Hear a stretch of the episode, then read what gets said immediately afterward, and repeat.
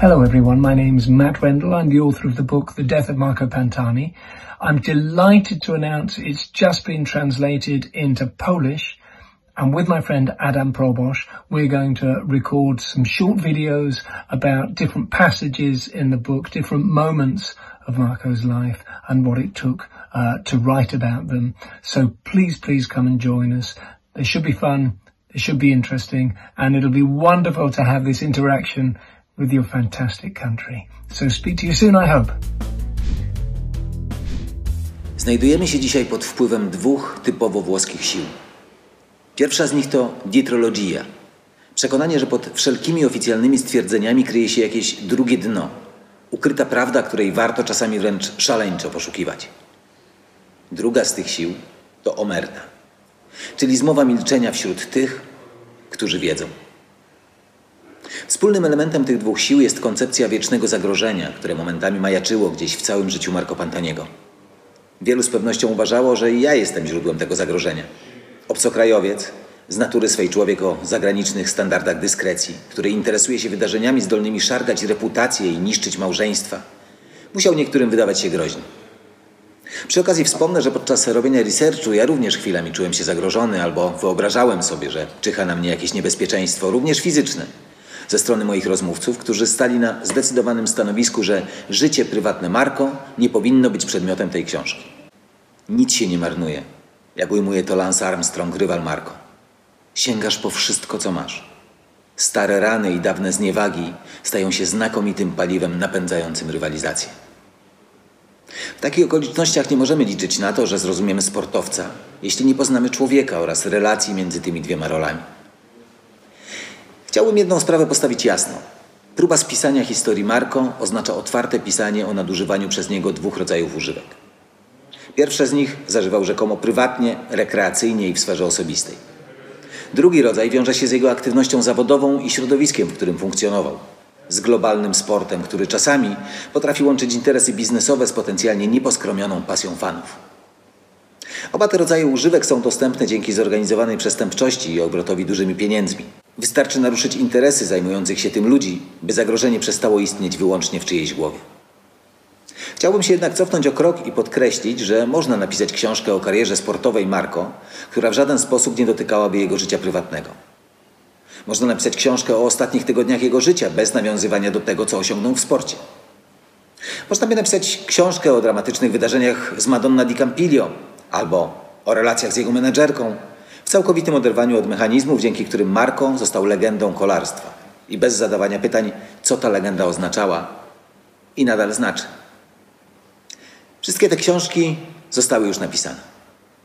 Jak dotąd nikt nie próbował jednak kompleksowo i w pełen wrażliwości sposób przyjrzeć się żywotowi Marco, zadać pytań tak kluczowych dla jego istnienia, kim Marco był dla Włochów i dla reszty świata. Czy stosował doping? Czy go nie stosował? Czy zawieszenie go w Madonna di Campillo było efektem spisku, jak sam twierdził? Dlaczego i w jaki sposób mógł startować dalej, skoro kokaina również znajduje się na liście substancji zabronionych? Czy jego śmierć była prywatną, osobistą tragedią człowieka, czy jednak decydującą rolę odegrał w niej sport? Wszystkie te pytania każą zadać sobie jeszcze jedno, na które ta biografia również usiłuje odpowiedzieć. Co powodowało, że Marco Pantani, człowiek pełen wad, był jednocześnie tak wyjątkowy? Oprócz książek zaczęły pojawiać się pomniki, ktoś napisał sztukę, jego nazwiskiem nazywano ulicę, kręcony jest również serial telewizyjny. Wydawano poświęconym płyty DVD, emitowano też w telewizji okropne filmy dokumentalne. Fundacja charytatywna konkurowała z niezliczonymi fanklubami o prawo zarządzania czymś mało konkretnie zdefiniowanym, czyli wizerunkiem Marco. W chwili jego śmierci tak naprawdę wiele faktów z jego życia pozostawało nieznanych, także najbliższym mu osobom. Ta niewiedza oraz fanatyczna wręcz posesywność, którą Marko wzbudzał w najbliższych sobie osobach, doprowadziły do ostrej i przykrej walki o pamięć o nim. Wydawało się, że niewielu z najbliższych mu ludzi zależy na tym, by mógł spoczywać w pokoju. Jednocześnie wyglądało na to, że brakuje rzetelnej pracy śledczej, która pozwoliłaby poskładać liczne przejawy życia Marko i na podstawie olbrzymiej ilości dokumentacji dochodzeniowej, medycznej i psychologicznej stworzyć jeden złożony portret. Innymi słowy, Napotykałem wszędzie wokół mnóstwo zarządzania wizerunkiem. Brakowało mi natomiast zainteresowania prawdą historyczną. Wychodziłem z założenia, że historię znacznie trudniej jest ustawić pod siebie. Trudniej się nią zarządza. No i trudniej się na niej zarabia. Ten oto sposób rozstrzygnąłem dylemat dotyczący moralnej słuszności tej książki. W prawdziwym, zmiennym świecie, na który składają się pamięć i interakcje międzyludzkie, tak naprawdę trudno jest przedstawić jedną właściwą prawdę o kimkolwiek z nas. Możemy co najwyżej postarać się ująć granice, w których Marko się rozwijał, opisać w jaki sposób korzystał z wolnej woli i dlaczego podejmował takie decyzje, a na koniec dokonać oceny jego działań w odniesieniu do tego, jakie miał wówczas alternatywy. Jeżeli przy okazji uda się sprawić, że zmarły ożyje nam przed oczami, istota i cel biografii zostaną osiągnięte. So why did I write The Death of Marco Pantani? Well, I didn't set out to write a book. Uh, the moment uh, Marco died, um, I did go to uh, Rimini and uh, spend a week writing uh, a long article for the Observer Sunday newspaper in the United Kingdom. Um, and that was the end of it. Um, several months later, a number of books had been written in Italy.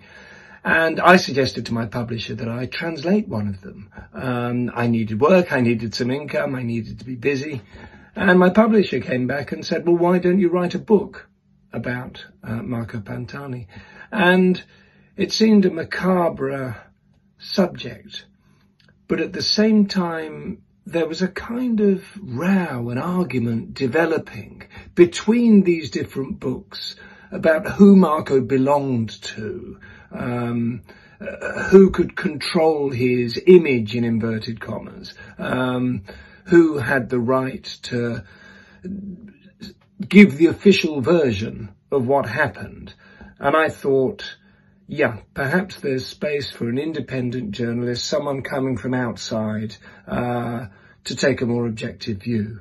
And so I dived into it I sold my house in the UK. Got a number of reasons for that. Um, and, uh, and moved to Italy. I realized it was the only way I could get the book done. So uh, I went out there. Uh, my wife gave up her job. We went out to Italy and spent a year, um, full immersion.